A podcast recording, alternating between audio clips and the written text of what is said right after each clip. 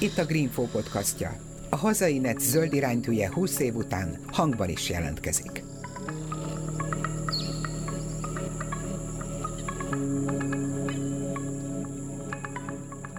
Idén voltak a 20.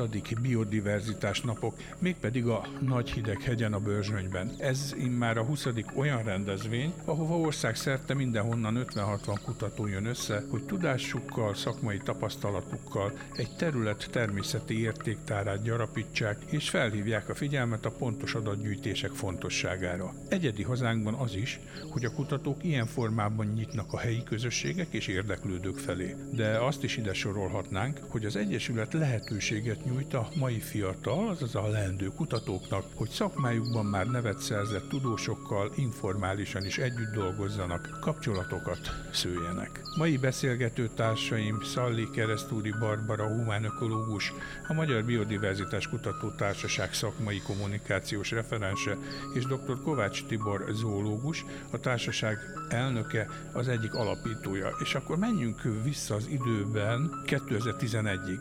Ugye akkor alakult ez az egyesület? Ugye az első biodiverzitás napi rendezvényünket azt 2006-ban tartottuk, tehát most már 14-15 évvel ezelőtt, és önmagában annak, hogy ez el tudott indulni, ennek is van egy kis előtörténete. 2005-ben, tehát egy éve korábban fordítottam egy könyvet, amit egy nagyon híres, elég nagy nevű amerikai természetvédő szakértő Edward Wilson írt, az élet jövője, ezt angolból magyarra fordítottam, és ebben szerepelt egy olyan rendezvény, ami valójában arról szólt, hogy képesek-e az emberek arra, kutatók, hogy egy adott területnek az élővilágának a fajszámát egy első ránézésre, első pillantásra jó megbecsülni. Hát Massachusetts államban volt egy, egy ilyen rendezvény, egy nagyon ikonikus helyszín körül, ezt Valdentónak hívják, ahol összeszedett a kollega úr egy eléggé népes csapatot, botanikusokat, zoológusokat, ők 24 órán keresztül megállás nélkül gyűjtöttek, előtte tettek egy ilyen jóslatszerűséget, hogy körülbelül mennyi fajra számítanak majd a 24 óra végén, és legnagyobb meglepetésükre ennek a duplája jött elő. Amikor ennek a végére értünk, ennek a fordításnak, akkor tudatosult bennem, hogy ez egy nagyon jó közösségépítő és nagyon érdekes adatgyűjtő lehetőség lenne itt Magyarországon is. Úgyhogy megfogant a gondolat, hogy a következő évben egy szintén ikonikus erővel bíró helyszínen, a Baranya megyei gyűrűfűn csináljunk egy ilyen rendezvényt. Annak előtte nem is volt ilyen kezdeményezés? Magyarországon nem voltak ilyen úgymond össznépi, sok-sok élőlénycsoportot egyszerre egy időben lefedő gyűjtések. Tehát általában azért a faunisztikai, florisztikai adatbázis építések azok egy-egy szűk csoportra korlátozódtak, mert nagyon idő és pénzigényesek. Magyarán szólva, akkor addig a gyűjtéseknek a döntő többsége arról szólt, hogy mondjuk a pókászok, vagy a nem tudom én, valamilyen fajcsoport specialistái kimennek egy területre, ott akkor rohangásznak egy fűhálóval, összegyűjtik legyedeket, és akkor megnézik, hogy miből, melyik fajból mennyit találtak, készítenek egy leltát, és akkor ez meg annyiban más, hogy itt meg akkor több tucatnyi különböző típusú szakember egy ilyen sokkal szélesebb spektrumban vizsgálódik. Igen, pontosan erről van szó. Az, amiket az előbb felsoroltál, azok valójában valamiféle tudományos igényt elégítenek ki, de egy szűkebb körre vonatkoztatva. És általában az időtartományuk is jóval nagyobb. Tehát, hogyha egy mondjuk az említett pókász kimegy a területre, akkor azért szeretné a teljes pókfaunát, az összes fajt fölmérni, hiszen neki az, az adja meg a teljességet, és elkezdi a tavasz beköszönni, köszöntéve és befejezi, lejön a területről valamikor novemberben. Persze ez egy nagyon fajsúlyos adatbázis, de Nekünk nem ez volt a célunk, hanem az volt a célunk, hogy minél teljesebb képet kapjunk egy konkrét területről viszonylag rövid idő leforgása alatt. És ez kinek fontos, ez az adathalmaz? A terület kezelőjének, mondjuk egy nemzeti parknak, vagy egyáltalán az XY kutatónak miért érdeke, hogy egy ilyenben részt vegyen? Barbara? Igen, a nemzeti parkok, akik ugye egy-egy terület, úgymond a természetvédelmi szinten legjobb gazdái, legalábbis ezt kívánjuk, hogy ezt a feladatukat jól be tudják tölteni, de én azt tapasztaltam, hogy akár a helyi, ott élők, az önkormányzatok, ugye, akik a területtel azért sok kapcsolatot ápolnak, ők is örülnek ezeknek az adatoknak. A másik dolog, és ez tényleg egy, egy kicsit az egésznek a bája, hogy így Tibor és kollégái, akik kezdeményezték ezt az egyesületet és ezt a feladatkört, rájöttek arra, hogy mennyire örülnek a kutatók, hogy kapnak egy szűz területet. Hát ezek felméretlen területek, ezekről még ilyen komplex összetett adatbázis nem létezik, és azért gondoljuk át, hogy mekkora motiváció kell ahhoz, hogy valaki a szakmai életéből kivegyen pár napot, hogy akkor oda jöjjön, ezt a munkát oda befektesse, ugye a meghatározásokat elvégezze, tehát ezek komplex, igazi, fajsúlyos munkák, és amellett, hogy, hogy kap egy ilyen területet, kicsit ki is csalogatjuk az elefántcsontoronyból, ezt én egy nagy értéknek tartom, és egyúttal, hogy is mondjam, egy, egy, egy közösségi élménybe van része. Tehát, hogyha ezt most így visszaforgatom a, a kérdésedhez, akkor a hozománya egy-egy ilyen rendezvénynek nagyon-nagyon gazdag. De ez ilyenkor önkéntes alapon megy? Vagy már kialakult egy ilyen magcsapat, akik úgy mindig mennek a különböző helyszínekre? Is, is. Is, is, igen. igen. Ez egy érdekes kérdés. Tehát egyrészt valóban van egy magcsapat. Mi azért általában igyekszünk, hát gyakorlatilag egy pár évvel ezelőtt meg is hirdetett politikánk volt, hogy elkezdjünk fiatalítani. Azért sajnos az idő az mindenki fölött múlik, és hát vannak olyan kollégák, akik már a koruknál fogva most már például nem tudnak terepre kijárni, tehát korlátozottak a képességeik. De ami külön érdekes még ebben, hogy igazság szerint vannak olyan csoportok, mint például a madarak, ahol akárhova mész az ország területén, találsz madarászt. Ezzel most nem lebecsülni szeretném ezt a hát csoportot. Ez, ez dicséret de... tulajdonképpen az MMA-nek az évtizedes munkájának javarészt. Hogyne, tehát ez, ez világosan látszik, tehát az ember bármelyik megyébe beteszi a lábát, gyakorlatilag mindjárt találkozik egy madarásszal, azt kell mondjam. Így egy helyi szakértőn keresztül is közvetlenül tudunk a helyi szakértői közösséghez csatlakozni.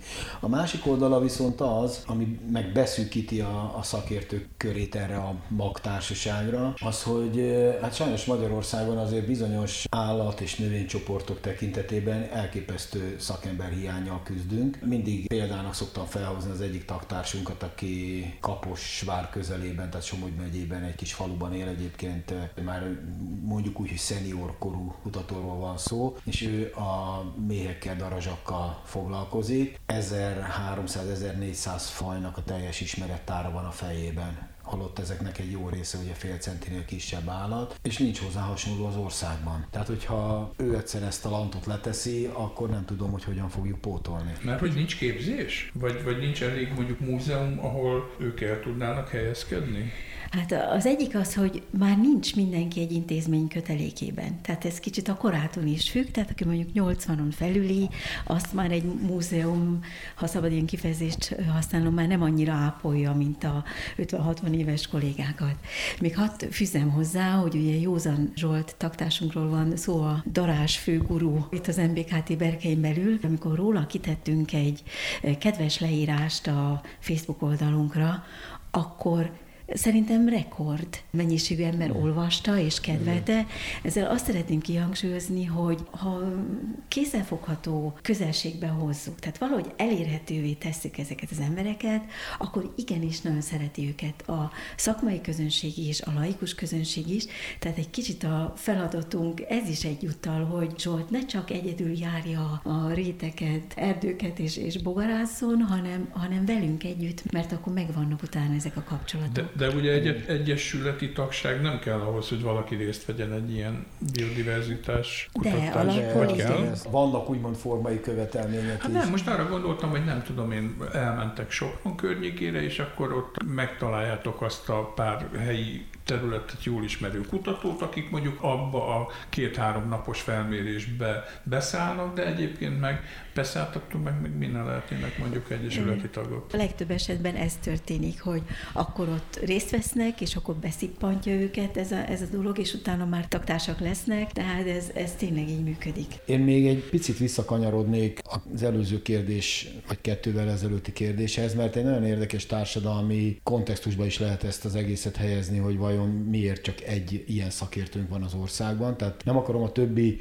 kutatót egyébként félretenni, mert vannak, akik még darazsakkal, méhekkel foglalkoznak az országban, csak nem ilyen teljességgel. Egyszer beszélgettem a Józan Zsolt kollégával erről, nagyon kedves kollégánk ő különben, tehát roppant jókat lehet vele beszélgetni, és remélem jól idézem őt, azt mondta, hogy hát igen, Magyarországon valójában ő tényleg szinte egy, egy szám magában űzi ezt a sportágat, hogyha lehet ezt így mondani, de hogyha átmegyünk Ausztriába, akkor hozzá hasonló tudású és tapasztalatú embert majd, hogy nem minden nagyobb városban lehet találni egyet. Tehát az, hogy Magyarországon hogy alakulhatott ez ki, hogy gyakorlatilag egy, egy viszonylag nem produktív, tehát nem pénztermelő tudáshalmazt valaki felhalmozzon, és ezzel egyedül van, és ez mondjuk egy fejlettebb demokráciában miért néz ki másképpen, ez szintén azt gondolom, hogy, hogy egy érdekes társadalmi összefüggésre világíthat rá. Eszembe jutott az egyik első beszélgetésünket,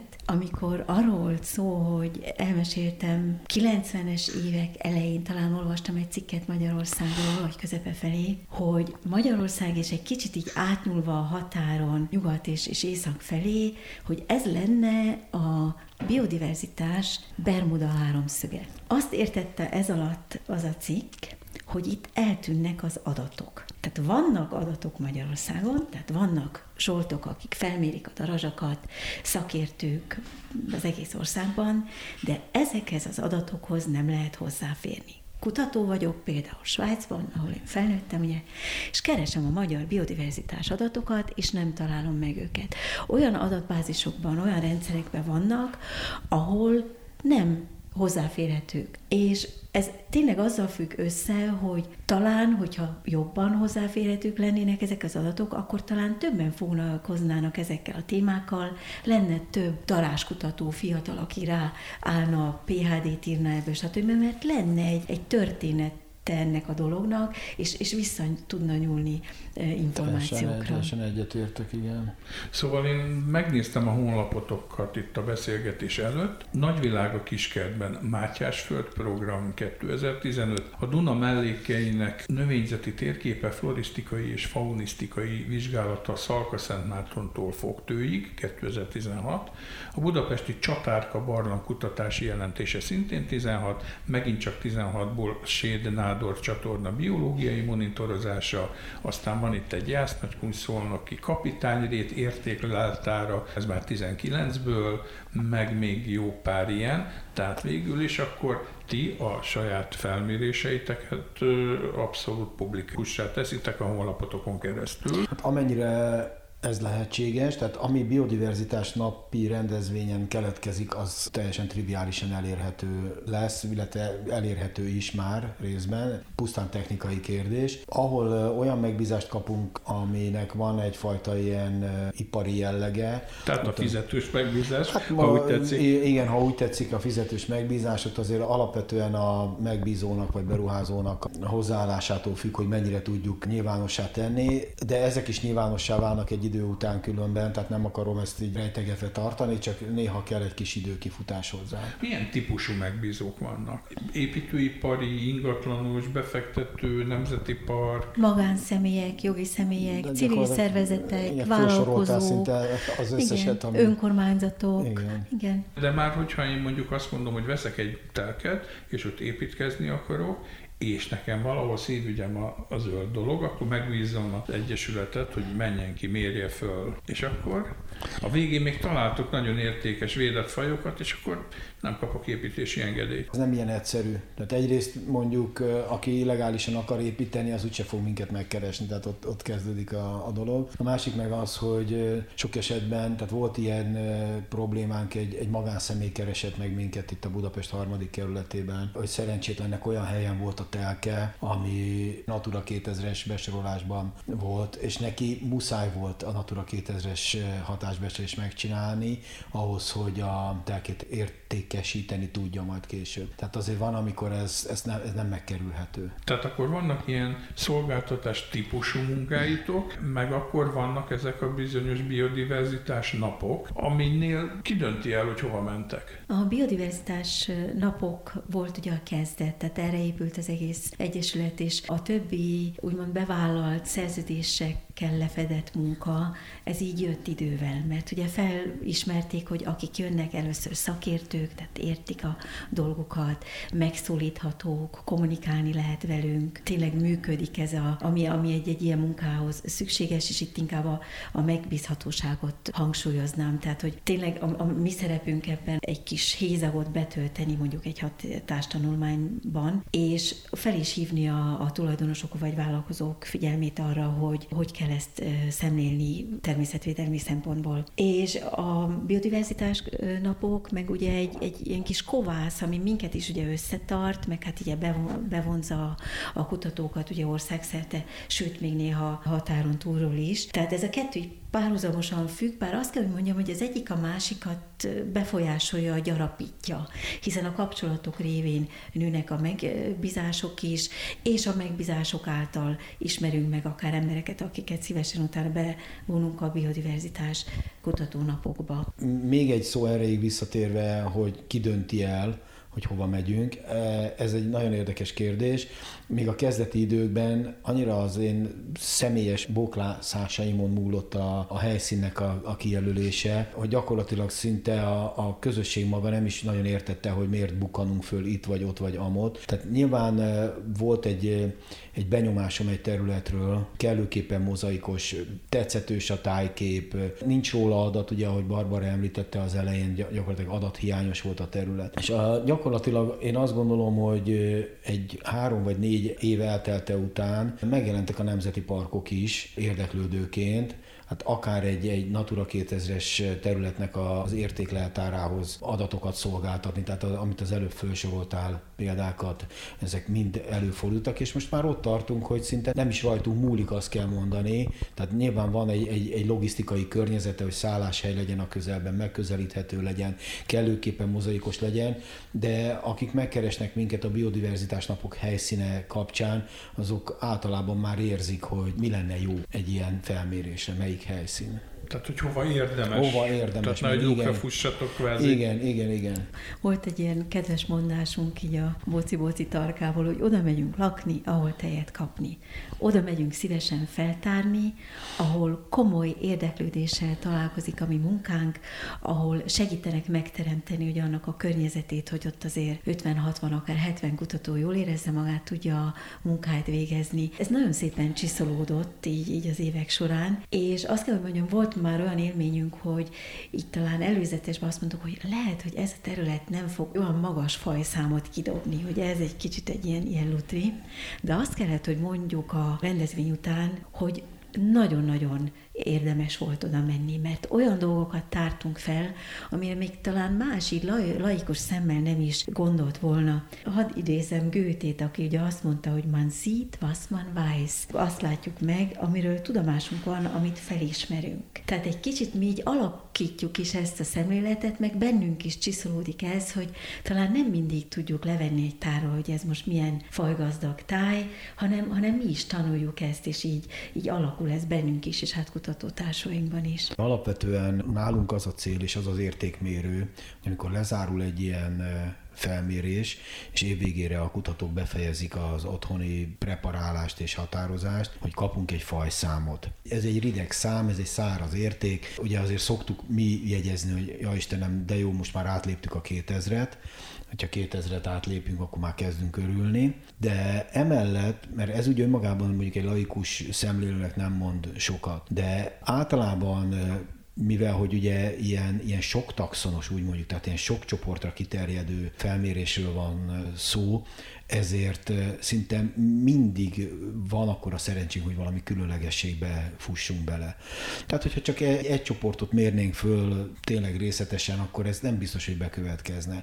De rendszeresen, tehát most a Nagyhideghegyen is kerültek elő, és rendszeresen kerülnek elő például a magyar faunára nézve új fajok. Most konkrétan, ha jól emlékszem, három olyan fürkészdarás faj került elő. Vaj Zoltán kollégánknak a jó voltából, aki a Természettudományi Múzeum állattárának a munkatársa, amit Magyarországon eddig még nem írtak le. Egy ilyen példa de lehet beszélni ismert, de egyébként a területről még le nem írt mondjuk fokozottan védett fajról. Tehát ilyenek is rendszeresen kerülnek elő. És azért ez mindig megadja a természetvédelmi súlyát is a felmérésnek. Hát ezekre nagyon érdemes odafigyelni, a nemzeti parkok ez, ez különösen nagy előszeretettel szokták aztán befogadni.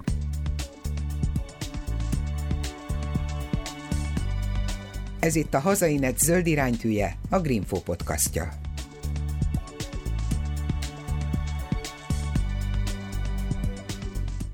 Az imént szó esett a nagy hideghegyi felmérésről, ez volt az idén, és ugye ez volt a 20 hogy működik egy ilyen? Meséljetek már el. Tehát, hogy két-három napra akkor összegyűlik ez a nem tudom én 60-70 ember, valahol, ha szerencsétek van, akkor egy négy csillagos szállodával természetlányolni, vagy a sátorban. Éppen, hogy melyik nemzeti park mondjuk egy kutatóházat tud a rendelkezésetekre bocsátani. Szóval, hogy hogy, hogy zajlik az élet? Majdnem viccelődtem, hogy mint egy klauzúra, csak körülbelül két négyzetkilométeren. De ezt tényleg így kell elképzelni, tehát ott mindenki csak dolgozik, le a kalappal, hajnaltól hajnalig, mert ugye attól függően, hogy milyen fajcsoportokat mérnek fel, attól függően mennek ki erre a területre, a másik élőhelyhez, hajnalban vagy éjjel, vagy ahogy éppen az ő munkájuk ezt megkívánja. És Közben meg ugye egymással találkozunk, tehát egy ilyen központi helyben. Igen, a négy csillagos szálloda, ezt most megjegyzem, ez egy jó tipp. Hát Köszönöm. ez valamelyik csillagképre gondoltam a rét fölött. Igen, a... sok csillagos, akkor maradjunk abban, igen. Az Orion alatt, nagyon jó. És ott akkor ugye a, a szakma beszélget egymással, és hát ha szabad ilyen szavakat használni, hogy interdisziplinárisan is ugye szoktunk akkor ott így, így egymással beszélgetni, hogy egy-egy élőhely akkor mit ad ki, mit, mit nyújt a kutatók számára, akkor megint nő a motiváció, mert hogyha te ezt találtad, akkor én még egyszer kimegyek, mert akkor hát ha még ott is gyűjthetek, vagy, vagy a terep ott volt jó, vagy, vagy arra is nézel. Tehát ez egy, egy nagyon kommunikációs dús, két és fél nap, ha mindent így összevonok, és tényleg itt, itt akkor a munkám van a hangsúly. Tehát ami mellette még így, így bejön, hogy nagyon finomakat szoktunk enni, kedves csaktársak akkor ott főznek, vagy valaki jó szív szívvel ellát minket, jókat szoktunk szórakozni, egymással beszélgetni. Ez mind amellett van, hogy pontosan tudom, hogy most, amikor a Petrányi Gergely már nincs itt a csapatban, ja, most kell menni lepkészni. Akkor ez így Igen, tudom. Tehát mert hogy ő kint van. Mert és, ő akkor kimegy terepre. És persze figyelünk rá, mert a Petrányi Gergő is szokott vacsorát kapni, mert valaki kiviszi utána. Igen, igen. De még annyit a, a szállásügyhöz hadd fűzzek hozzá, hogy ugye azért az viszonylag ritka, tehát volt már benne korábban is részünk, de itt most a Nagyhideghegyen ez különösen jól esett, hogy a turistaházat, ami szerintem sokan ismernek az országban, tehát a turistaházat most bérlő gondnokok, tehát a gondok házas pár az valami elképesztő szeretettel és odafigyeléssel fogadott minket, és hát egy, együtt szurkoltak velünk itt a fajszámokért, sőt, hát külön beszámolót kértek tőlünk, hát informális beszámolót, hogy jaj, hol tart a dolog már. Hajrá, tehát, egyenes szárnyú, Körülbelül igen, utól. egyébként, de tényleg, tehát még a poloskákra is olyan, nem is tudom, olyan szeretetteljes Szülői szeretet. gondoskodással figyeltek oda, hogy tényleg ilyen is van, olyan is van. Na, szóval nem, nem akarom ezt cifrázni, tehát volt már hasonlóban részünk még még a régebbi időkben, de azért ez, ez egy viszonylag ritkaság. Ez viszont emlékezetessé teszi mindig az adott, adott felmérést, hogyha ugye a, a szociális környezete is jól működik a, az egész szakmai fölmérésnek. Igen, meg tele van egy ilyen hosszú hétvége kalandokkal, tehát hogy most akkor melyik kedves kutatót kell valahol megkeresni, vagy, vagy ki az, ja, valahol aki... eltűnik a... Igen, hát, ez jó, volt, a, volt ilyen, én nem tudom eléggé hangsúlyozni, hogy itt, itt a szakma vezére mindenki, tehát a, a többi az az úgy, úgy kutatók szemszögében Szétszalad a nyáj. Hát ennek azért kell, kell egy, egy szakmai áttere, hogy ezt azért jól de, de, de hogy akkor végül is ennek van egy ilyen bája, hogy egy, ez, ez, ez egyfajta ilyen baráti társasággá is az évek során. Szerintem Persze, ez hát már próbáljuk az, meg igen. ezt úgy, úgy elképzelni, hogy ugye van egy fogadó állomás, tehát oda megérkeznek az emberek. Ezt nevezzük mondjuk recepciónak, ha úgy tetszik, át, vagy regisztrációnak átveszik a térképeiket, átveszik a, az instrukciókat, amiket Ugye mielőtt már feltárjuk a terepet. Persze, tehát nem, nem, a, nem vakvágányra mennek, de azért annyira még, még nem ismerik a területet, hogy ne legyen bennük az a kellemes kis izgalom, hogy hú, most ezt megkaptuk fölmérésre, tehát azért ez valahol mégiscsak egy, egyfajta most ezt kicsit férfi szemmel mondva egyfajta ilyen birtokba vétel, tehát hogy akkor most ők ezt így bekebelezik ezt a területet, és tényleg azt kell mondjam, hogy a 20 éves fiatal kezdő zoológustól fel egészen a 80 éves dojenig egy, egyfajta tehát inkább úgy mondom, hogy nagyon hasonló izgalommal indulnak neki a munkának, és tényleg szó szerint szétrajzanak a területen. Tehát akkor ők a félkézbe csöppennek be, amit előtte ti, akár többszöri kijárással is felmértek, Pontosan. és akkor ők már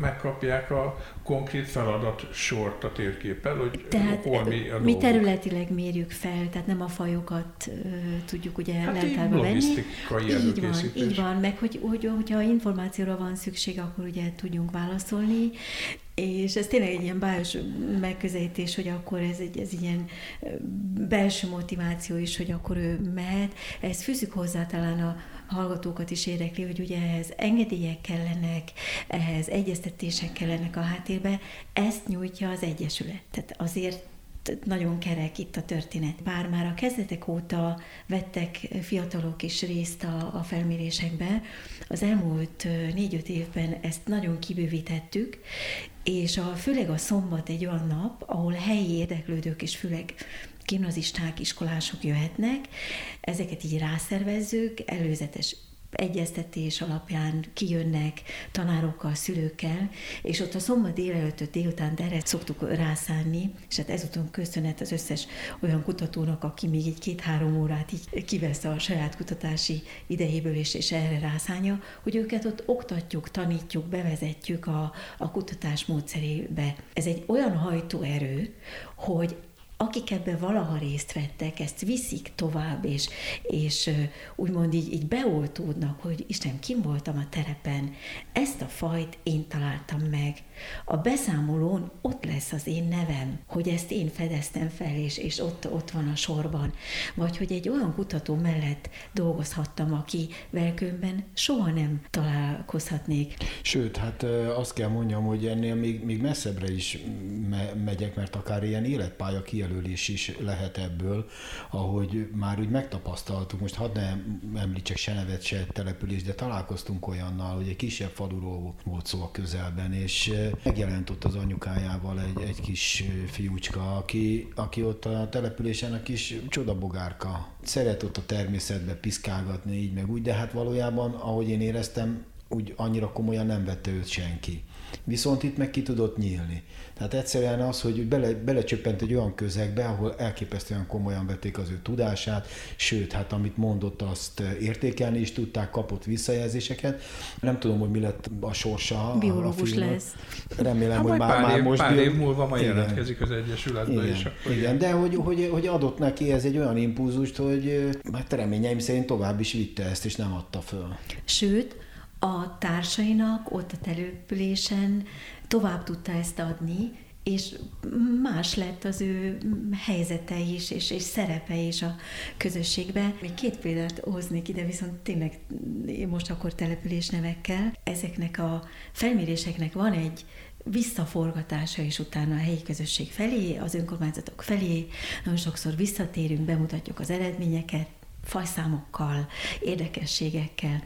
Amikor hajóson voltunk, ott annyira tetszett, hogy hogy vontuk be a, a helyi fiatalokat, közösségeket, hogy összesen háromszor hívtak minket vissza előadni a denevérekről, a Talajos Gőtéről, a, az egész biodiverzitás napokról, hogy, hogy ott a közönség ezt, ezt meghallja. Tatabányán, ott, ahol a helyi múzeum hívott meg minket, hogy, hogy menjünk oda biodiverzitás napokat tartani, és ott nagyon kedvesen támogattak minket, ők az eredményeket a helyi kiállításba fogják bedolgozni. Utána meghívtak minket, hogy a megyei oktatók találkozóján több mint 70-en voltak ott, adjunk elő, hogy mit is láthattunk ott a, a biodiverzitás napokon, milyen módszerekkel dolgoztunk, hogy tudtuk bevonni a fiatalokat. Tehát mi most el tudjuk mondani, hogy egy, egy, egy ilyen esemény hogy sugároz utána ki, és mint az elültetett mag után, az, hogy, tehát az, hogy egy településen lehetünk, és visszaforgatjuk az eredményeket, akár ehhez is el tud vezetni, hogy utána kulcs személyek, tanarak, tanítók, oktatók, önkormányzati dolgozók tovább viszik ezt a tudást. Azért ez néha még, még nem is ilyen egyirányú, hanem ilyen oda-vissza profit, hogy úgy mondjam. Tehát nagyon határozottan emlékszem a Bátorliget melletti felmérésünkre, ez már jó pár évvel ezelőtt volt, ugye a keleti határvége, ahova egy érdekes kapcsolati rendszeren keresztül Kisvárdáról érkezett nekünk egy segítő csapat, egy, egy nagyobb multi műszaki cégnek a gárdája. 15 fős hölgytársaság érkezett, tehát ott, ott dolgozó nők érkeztek a gombász kollégának segíteni, aki akkor egy számagában volt. És Hát ugye azért tudjuk jó, hogy gombászni amúgy is nagyon szeretnek az emberek, a nők különösképpen, és duplára nyomták föl a fajszámot, mint hogyha csak a mi kutatónk egyedül keresett volna ott egy számagában. Tehát, hogy ennek még ugye vannak olyan visszahatásai is, ami nekünk is szakmailag aztán profitálható. Igen, tehát várjuk a kedves jelentkezőket. Igen, különösen a gombákra például. És akkor ez tulajdonképpen az első fázis, tehát amikor megvan ez a két és fél három nap, elkészül tulajdonképpen a leltár, és aztán mi a folytatás, mert hát ezt fel kell dolgozni. Hát ez, ez egy hosszabb egy, folyamat a leltár Hát valójában a leltár az nagyon... Illetve, bocsánat, csak, tehát csak felvételeződnek a, a tételek. Igen, ezt azért úgy kell elképzelni, hogy nyilván vannak olyan élőlénycsoportok, tehát mondjuk a madarak, amiket gyakorlatilag ott helyben össze tudnak írni a, a kutatók, hiszen fölismerhető. De hát azért gondoljunk bele, hogy a, az élővilág tetemes részét ugye ízeltlábúak teszik ki, és ez így van a, egy, egy biodiverzitás napi felmérés végén is. 80%-a legalább ízeltlábú a megtalált fajoknak. Ezekből számos olyan van, ami egy vagy fél centiméternél is kisebb, tehát haza kell vinni a kutatónak, meg kell nézni a mikroszkóp alatt, és föllapozva a könyvét meghatározni. Ez, ez sokszor heteket, hónapokat vesz igénybe. És így általában a júniusi felméréseink június elejére szoktuk tenni a biodiverzitás napokat, és általában év végére szokott lezárulni a lista teljes mértékben. Igen, és ne felejtsük el, hogy ugye ez önkéntes munka. Tehát... Igen, igen, tehát nincs, amivel igazándiból sürgetni tudnám őket mert nincs kifizetés. Hogy kell adni a számlát. Igen, igen, igen. Tehát azért ez, ez rájuk van bízva, de hát lekopogom idáig nem futottunk bele különösebb problémában.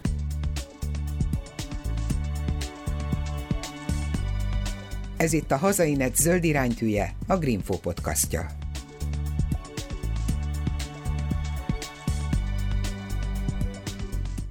Barbara, te humán ökológus vagy. Te hogyan csöppentél ebbe a történetbe bele? 2014-ben voltak hegymagason biodiverzitás napok, és úgy hozta a sors, hogy én akkor pont annak a községnek, ez egy 300 lelkes falu Balaton felvidéken, polgármestere voltam. Hogy jött szóba hegymagas? Magas úgy jött szóba, hogy előtte pár évvel, 2011-ben volt ott egy teljesen más jellegű megbízásom a közelben, ahol a Balaton felvidéki Nemzeti Park által rehabilitált terület, egyébként uniós forrásból rehabilitált területen dolgoztam. Tehát ahol leszették a gyomnövényzetet és visszaállítottak egy gyönyörű lápréti, mocsárréti világot, ez a felső Kongó réteg. Ugye ez ott van hegymagas közvetlen közelében, és én úgy éreztem, hogy beállt már szépen a, a terület, tehát egy nagyon-nagyon csúnya valamit képzeljünk el még tíz évvel korábban, amit a kanadai aranyvesző, vagy az óriás aranyvesző, a különböző cserék teljesen elborítottak, és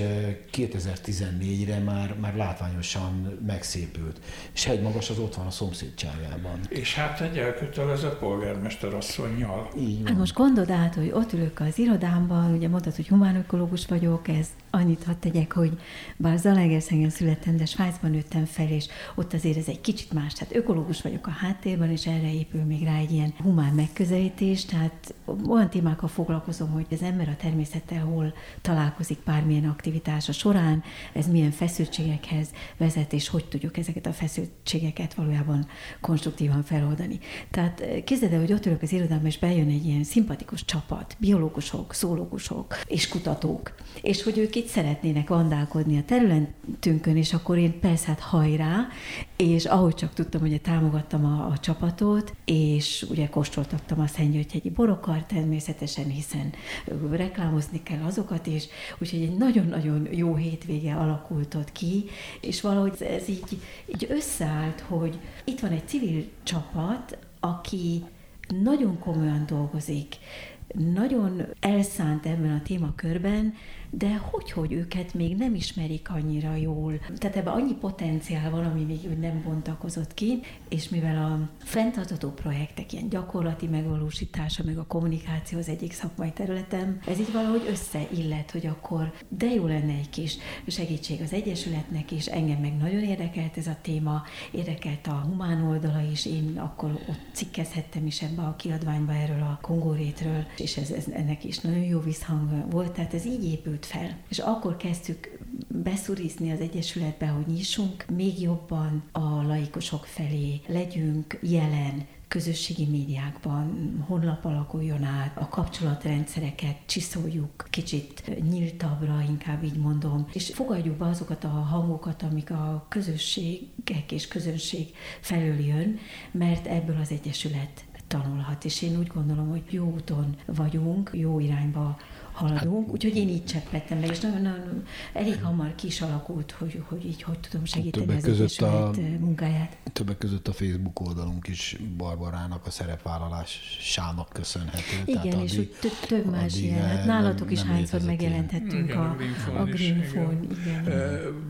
Meddig voltál polgármester? Tehát már akkor ilyen két laki munka is volt, hogy a polgármesterség mellett csináltad ezt? Én 2010-től 14-ig voltam polgármester, és én még emlékszem, úgy kampányoltam, hogy hát 300 lelkes faluban ez 60% os munka, ez, ez nem kell több. Lett belőle 120-150 százalék szerintem, de igen, mellette azért én még mindig megtartottam a saját cégemet, saját munkáimat, meg hát ugye az egész falunak egy, egy zöld profilt adtam, egy fenntartatósági megközelítést nyújtottam. A Szentgyörgyhegyet ugye védtük és óvtuk az olyan beavatkozásoktól, amit azóta sajnos megtörténtek, mert már utána nem állt ennek úgy ellen a testület. Hát ahogy látjuk, hogy az egész Balatont itt az elmúlt években, illetve a Balaton környékét, a partját hogyan teszi tönkre a kormányzati Igen, érdekkör. ezzel kapcsolatban ugye van egy Balaton projektünk is, amiben nagy erővel támaszkodom a a Magyar Biodiverzitás Kutató Társaságra is, és az ottani szakértelemre, mert ahogy mondod, pont erről van szó a Balaton térségben is, hogy hiányzik az a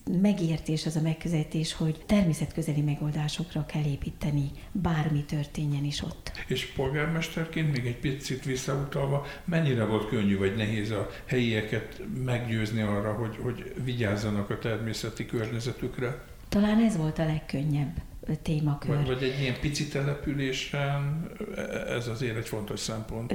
Ez ott egy nagyon fontos szempont, és ott nagyon sok olyan ember él, aki egyhez kötődik, és a, a természet szépségéért, a természet értékeiért költözött oda, de valójában nem ez volt a legnehezebb. Tehát ez volt talán a legkönnyebb téma az embereket így megszólítani, viszont az, hogy milyen dolgok alakulhatnak ki a helyi félreértelmezett érdekképviseletből, tehát amikor nem hosszú távon gondolkodnak az emberek, csak rövid távú vélt hasznok, még nem is azt mondom, hogy igazi gyarapodás, hanem vélt hasznok miatt, hát az egy nagyon-nagyon nehéz terület. Tehát az én tapasztalat után azt mondom, hogy még 10-20 évig Magyarország ezt eléri. És akkor most ilyen két laki vagy, hogy hol Budapesten vagy dolgozol, hol lemész, vagy ott csak pihensz, vagy ez Megy, hogy működik? magas a rezidencia, és a Szent György, hogy még szívem csücske, de igen, talán tíz naponta töltök pár napot Budapesten, és akkor így összerakom a Budapest környéki munkáimat, meg az innen utazgatásokat, mert azért innen talán több helyet el tudok könnyebben érni, mint, mint egy magasról, de hát ott a bázis.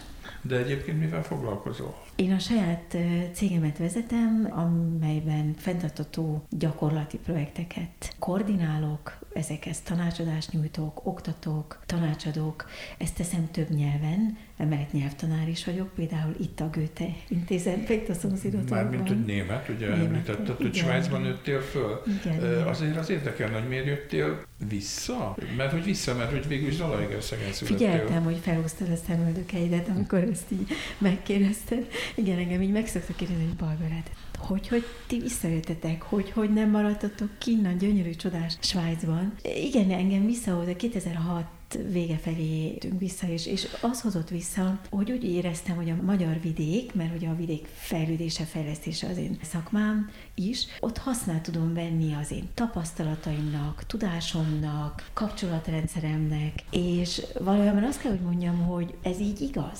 Tehát az embernek itt meg kell találnia talán azokat a kapcsolatokat, azokat a kis nisséket, ahol ezt tudja alkalmazni, de ez nem egy óriás olyan sikertörténet, ami most ilyen hollywoodi vászonra kívánkozna, hanem ez kemény munka. Hát mondjuk bizonyos szempontból izgalmasabb ország, mint Svájc a maga tüchti unalmával. Ez nagyon bájos megfogalmazás.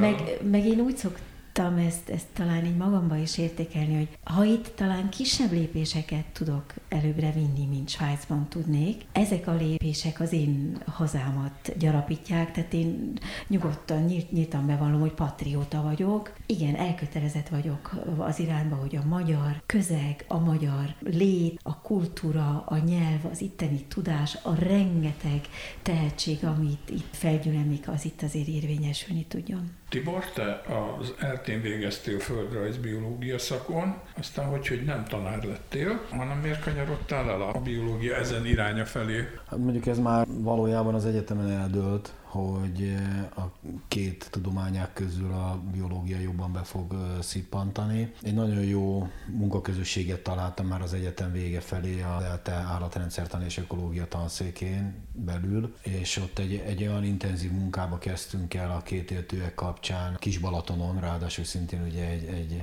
szép emblematikus helyszín, ami aztán teljesen bevont engem, és hát azt kell mondjam, most már 1987 óta kisebb-nagyobb törésekkel, de ezen a vonalon mozgok. A, Kisbalaton egyébként megmaradt nekem egy ilyen örök és, és ősi szerelemnek. Valójában a Kisbalatonon teljesedett ki a szakmai érdeklődésem, és hát olyan kisebb-nagyobb buktatókkal végül is oda keveredett az én életpályám, hogy most gyakorlatilag egyéni vállalkozóként élek, természetvédelmi szakértői státuszom van úgymond, és alapvetően nagy beruházások, tehát autópályaépítések, gázvezeték terveket megelőzően az élővilágvédelmi hatástanulmányoknak a levezénylését csinálom én egy vállalkozási formában, illetve hát menedzseljük tulajdonképpen egy, egy kisebb vezetőségi körrel a, a biodiverzitás napokat, és hát a hozzá csatlakozó egyéb tevékenységeket a Magyar Biodiverzitás Kutató Társaságon belül. Jól tudom, hogy te a Magyar Madártani és Természetvédelmi Egyesület ülő és két védelmi szakosztályának a megalakulásánál is ott bábáskodtál? Ott voltam a kezdeteknél, nem a leges legelején. Egy darabig, azt hiszem négy vagy öt évig voltam a vezetője ennek a szakosztálynak, és hát valójában egyszerűen a kapacitás hiány vezetett oda, hogy most már inkább azért ezzel a saját egy egyesülettel foglalkoznék inkább, hiszen ez fedi le azt a ténykedést, amit csinálok, de hát a kétértőek és hüllők, mint speciális csoport, azért a mai napig ott van az érdeklődési körömben, tehát kifejezetten tudományos jellegű vizsgálatokat is végzünk, akár a klímaváltozás, akár a fajdisperzió, tehát a fajok szétterjedése terén, akár még táplálkozás ökológiai vizsgálatok is folynak. Tehát ezektől nem szabadultam meg, csak hát nem olyan lángon tudja az ember ezt csinálni, mint hogyha mondjuk bent egy egyetemen belül egy katedrához kötve tudná ezt kibontani. Működik még a polgármesterek zenekara? Ó, tavaly volt utoljára koncertünk, szerintem itt a Covid is egy kicsit beleszólt ebbe. Nosztalgia szinten, igen, mert néha megint összejövünk, találkozunk, zenélünk, de mondom, tavaly volt ez utoljára. Ennek alapító tagja vagyok, ezt azért Na, igen, áruljuk tehát, el, hogy, igen. Hogy, hogy, hogy, van egy ilyen Majors Band. And Friends, igen. igen. És barátai. Hol léptetek annak idején föl? Ahova meghívtak benneteket? Ahol tejet kaptunk, igen. Hát ennek egy kedves története van, egy füredi konferencián ismerkedtem meg. Nagyon kedves akkori polgármester társammal, Kakas Bélával, aki akkor Sándor falva polgármestere volt, és úgy beszélgettünk, hogy hát zene, de, de jó, igen, zene, és akkor mondtam, hogy hát az én szívem csücske a jazz, hú, hát az övé is, és neki ilyen rokkos múltja, és valami közben dobos. Közben a Csongrád Csanád megye közgyűlés elnöke lett így az elmúlt években, és akkor ott eldöntöttük, hogy hát van még itt más ismerős, az egyik kitározik, ő is polgármester, akkor másik, még egy másik hangszeren így megalakult a polgármesterek zenekara, de rájöttünk ugye, hogy hát azért nem vagyunk elegen, meg hát de jó lenne egy olyan egy-két profi zenész is ugye a csapatban, és így lett a Mayor's Band and Friends, és én azt mondom, hogy ahhoz képest, hogy ez egy ilyen villámötlet volt, egy ilyen villám karriert is befutottunk, ezen számos helyre hívtak, külföldön is voltunk, Brüsszelben például ott a Magyar Kulturális Intézetben, ott előadhattunk, megint ugye a Szentgyögyhegyi borokat promotáltuk, ez szépen hozzátettük. Sőt, mielőtt fölmerül a kérdés, volt már, hogy a biodiverzitás napokon is Barbara előadta a jazz Jó, hát az én, én, én színem tényleg így a jazz, elnézést kérek mindenkitől, aki, aki ezt most így hallja, de aki, aki egyszer is már foglalkozott jazzzel, azt tudja, hogy ez, ez, ez, ez beszippantja az embert, és akkor nincs visszaút. Tehát egy irányú utca.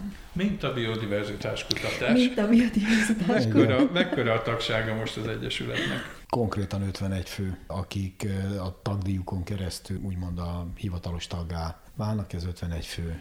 És akkor nagyjából ez az a fél száz mag, aki szinte minden évben, mert hogy évente nagyjából kettő ilyen felmérésetek van? Hát ez még akkor úgy hozzájönni, azt mondom, hogy 10, 20, majdnem 25 még plusz ember, aki pont abban az évben még el tud jönni, és volt már olyan, hogy több biodiverzitás nap napok voltak egy évben. Igen, azért ezt egy kicsit nekünk is át kell gondolni, hogy mennyit tartunk. Egyrészt van egy szakmai része, tehát a Magyarországon úgy nagyjából valamikor június első felében szokta elérni egy, egy területen a fajszám, a lehetséges elérhető fajszám a csúcsát. Tehát előbb mész, akkor valami még nincs ott, ha később mész, akkor meg már kezd kiégni a, a táj, és, és bizonyos dolgok eltűnnek onnan. Tehát olyan nagyon, nagyon széthúzni ezt nem lehet, hogy akkor majd kimegyek április végén, meg majd kimegyek októberbe, mert, mert egyszer nem lesz értelme. Ennek ellenére azért volt már rá példa, hogy többet megpróbáltunk összerakni, és sikerült is. Volt olyan évünk, amikor három biodiverzitás napot is levezényeltünk, de a másik nagyon nagy probléma, probléma, amit már egyszer említettünk, a kapacitás hiány. Tehát azért ezt most, ahogy említettem neked az előbb, amikor egy, egy kutató mondjuk az idei biodiverzitás napok után, ami június elején volt, december közepére tudja befejezni a határozást. Most gondoljátok el, mi lenne, hogyha még egy, kettő, három vagy négy ugyanilyen rendezvényen részt venne, gyakorlatilag soha nem érnénk a végére. Az ember azt gondolja, hogy ez javarészt tulajdonképpen egyfajta állami feladat, ahogyan a civilek nagyon-nagyon sok munkája az állami feladat. Ezt valamelyest állja vagy anyagilag támogatja az állam, mondjuk az Agrárminisztérium, vagy a Nógdacó Nemzeti Parkok, bár tudjuk, hogy ők hát, sincsenek valami fényes helyzetben. Hát annyit hadd mondjak, hogy persze sok minden lenne állami feladat az országban, de Magyarországon a zoológiai, botanikai adatgyűjtés, és most hadd mondjam az adatot mindig ilyen nagybetűvel, ez szerintem még a, a mai napig meglehetősen le van maradva mondjuk az Európai Uniós átlagtól. Erre én mindig azt a példát szoktam hozni, bár most már az idő azért telik, de, de gondoljunk bele, hogy például a, a haragos siklónak, ami azért nem egy picike állat, hanem akár ilyen 1 méter 80-asra megnövő hüllőről beszélünk, ennek több előfordulási helyszínét, fokozottan védett, azt szeretném még hozzátenni, tehát fokozottan védett fajról beszélünk, tehát több magyarországi előfordulását a 21. században találták meg. Tehát nem egy pici körömpiszoknyi kis valamiről beszélünk, amihez egy nagyon-nagyon speciális szakértő kell mikroszkoppal a kezében, hanem egy látványos méretű állatról. Tehát nálunk azért az adathiány azért még, még mindig krónikus. A finanszírozással kapcsolatban pedig amennyiben úgymond egy felkérésre veszünk veszünk részt, akkor azért a helyben illetékes nemzeti parkok rendre meg szoktak minket támogatni. Van egy állandó szponzorunk, a Carnet Invest, amelyik minden évben megszokott egy bizonyos összeggel támogatni minket, illetve hát nagyon sokszor azért előfordult már, hogy helyi vállalkozások is megtámogatják a részvételünket, vagy hát ami, amit nem győzök hangsúlyozni, de ez már szinte anekdotikus, tavaly Dömsödi önkormányzat tett bele egy összeget, ami azért számunkra nagyon nagy meglepetés volt, mert, mert hogy... egy hangulag ment át a testületen, igen. és én át tudom érezni, hogy ez mit jelent. És hozzátéve, hogy, hogy maga a polgármester úr, úr is azt mondta, hogy hát ezt nem gondolta volna tekintve, hogy Dömsöd annak a járásnak, de a legszegényebb települése, és ennek ellenére. Itt azért nagyon-nagyon nagy szerepet játszik az, hogy hangot adjunk ennek a témának. Tehát amikor a Dömsödi polgármester nekünk elmondta, hogy igen, ő ráment a honlapunkra, meg látott minket a social social médiába, és megértette, hogy mi milyen komoly munkát végzünk ezek az ő saját szavai, akkor úgy az ember át tudja érezni, hogy igen, hogy mennyire fontos ez a munka, ugye, amit a, a közösségek és a közönség felé végez, és ugye említettük az én svájci kapcsolataimat is. Ahhoz képest, hogy nyugati országokban mit szánnak természetvédelemre, és bocsánat, ott is probléma ez. Ahhoz képest a magyar dotáció, a magyar úgymond anyagi elismerés és nagyon-nagyon kicsi, és majdnem összehasonlíthatatlan, és talán pont ezért fontos, hogy ennek tényleg így, így adjunk egy publicitást, egy, egy hangot, itt egy deficittel van dolgunk. Hát meg azt gondolom, hogy jól jelzi a környezet természetvédelem súlyát az, hogy egy teljesen másik minisztériumban, sok esetben majd nem ellenérdekelt minisztériumban egy, egy, egy osztály vezetői szinten van most már lassan. Hát Jó e... van államtitkár, de hát Igen, szóval ez, ez, ez, sem sokat segít, és hát az, azt kell mondjam, hogy gyakorlatilag a hozzá kapcsolódó bürokrácia is, ami gyilkos erejű tud lenni. Tehát egy állami pályázatnál, amikor az ember, most hadd nem mondjak összegeket, de mindenki nagyjából el tudja képzelni, hogy mennyiért lehet pályázni. Tehát az ember vérrel, verítékkel megírja, marha nagy szerencsével meg is nyeri és utána az elszámolásnál annyit kell dolgozzak az elszámolásnál, hogyha én ezt mondjuk egy könyvelővel csináltatnám meg, hát gyakorlatilag az elnyert összegnek a felét ki is kéne fizessem a könyvelő számára. Tehát ezt azért azt gondolom, hogy politikamentesen tudnám jelezni a magyar közéleti szereplőknek, hogy azért így a civil szférában ebből kigazdálkodni bármit, azért enyhén szóval is türelmet próbáló. Egy fontos dolgot, vagy legalábbis számomra fontos, vagy érdekes dolgot nem említettünk, hogy azok az egyedek preparátumok, programok, amik egy-egy ilyen biodiverzitás napon begyűjtésre kerülnek, azokkal mi lesz? Valamelyik múzeumnak ajándékozzátok? Ezek nem nálam landolnak, tehát nem az én szobámban vannak. Először is azt szeretném közölni, hogy engedélye történik. A gyűjtés, ez fontos tudni, mielőtt még megkérdezi bárki, tehát ezek hivatalosan engedéllyel mennek, vagy közvetlenül egy adott nemzeti park megrendelésével mennek,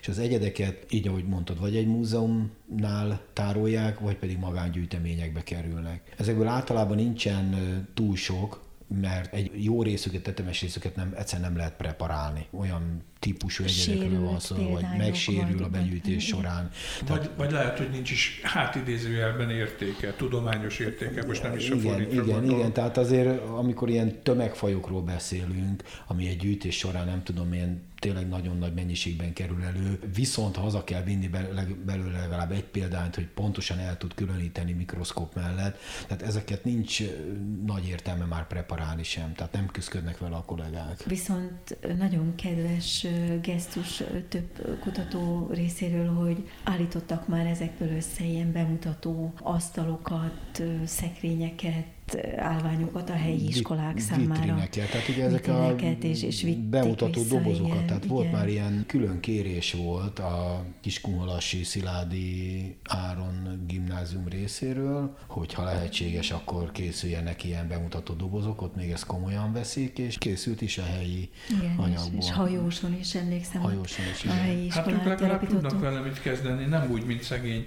Magyar Természettudományi Múzeumosok, akik hát azt se tudják, hogy mi lesz velük. Csomagoljanak, Igen, de még azt se tudják, hogy még föl se épült, ahova esetleg majd valamikor de költöznének. belegondolni is, meg hát ők ott ezt megélték, tehát két és fél napon keresztül kísértek minket a, a kutatásban, figyelték ez, hogy történik, és ahhoz a bemutató vitrinhez van egy kapcsolatuk azt tiszteletbe fogják tartani, rámutatnak, hogy igen, ezt ott láttam, a professzor úr pont előttem preparálta, vagy határozta meg. Igen, és ezek, ezek nagyon értékes a, dolgok. Amit említesz a múzeum kapcsán, az azért az is egy nagyon-nagyon szomorú dolog, hogy szerintem itt azért viszonylag kevesen vannak tisztában azzal, hogy, hogy micsoda munka akár csak egyetlen egy dobozt összeállítani. Tehát, hogy, hogy micsoda elképesztő szakmai tudás van mögötte, hány év tapasztalat, és nem csak a maga a határozás, tehát a gyűjtés is egy szakma, a határozás is egy szakma, a preparálás is egy szakma,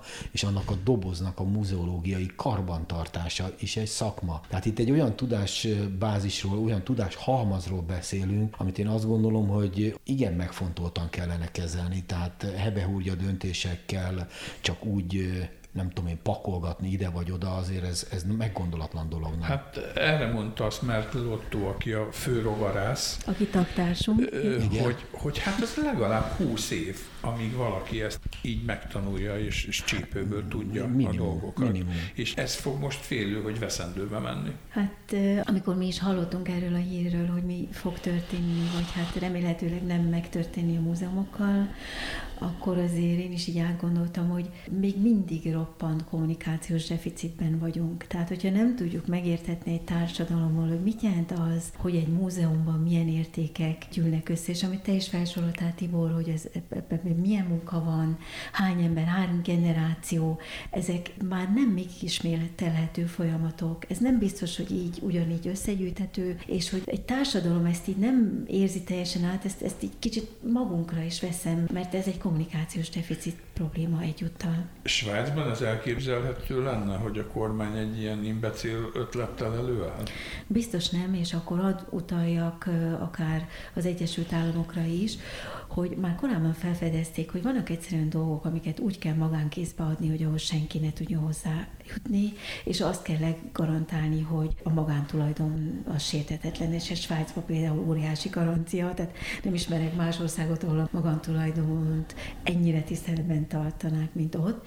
És akkor vannak olyan múzeumok, hogy magánmúzeum, és akkor ott, ott gyűlik, de bármi művészi alkotások, természettudományi gyűjtemények, és akkor az biztos, hogy senki nem ül hozzá, de hát szerintem más szinten sem. Hát itt azért az értékszemlet hiány, ez egy óriási probléma probléma. És akkor egy picit elszakadva azért a biodiverzitás kutató társaságtól azt megélni, és ez most azért üt meg engem szíven, mert ott nőttem fel a második kerületben a, a Rózsadombon, hogy egy több mint 200 éves házat, ugye a Margit kert vendéglőről beszélünk, elbontsanak, az, azért, hogy egy ilyen üvegmárvány valami, nem tudom én, mi épüljön a helyén. Egyeztetések ez, nélkül. Egyeztetés, és nem tudni, hogy mi nélkül. Ugye csak azért próbálom ezt a példát hozni, mert a, a múzeumi értékek is ugyanilyenek. Lehet, hogy nincs annyira szem előtt, mint a Margit kert vendéglő volt ott a Meredek Margit utcában, de az, az is elveszett. Tehát ezer, talán 1700-as évek végére datálható annak a, az eredete. Tehát akkor, akkor hol vannak itt az értékek, könyörgöm? Hol, hol tudnánk ezt, ezt megjelentetni? Tehát a, a, ez, ezeket a veszteségeket soha nem fogjuk tudni már pótolni. Kicsit visszakérdezek én is egyet a Péternek. Szerinted az egyén felelőssége itt hol lép fel?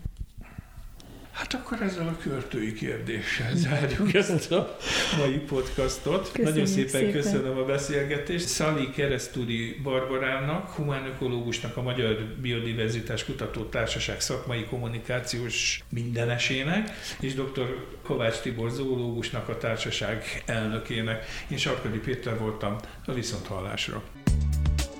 Önök a Greenfo podcastját hallották. Ha kíváncsiak a következő részekre, iratkozzanak fel ránk. Honlapunkon a 120 ezer tételes napi sajtószemle mellett a 20 év alatt megjelent 44 ezer cikket is megtalálják, ahogyan az összes napra készen tartott rovatunk bejegyzéseit is. Várjuk a 13 és fél ezres Facebook táborunkban, a vasárnapi hírleveleink olvasói között, és akár szerzőként, sőt, támogatóként is.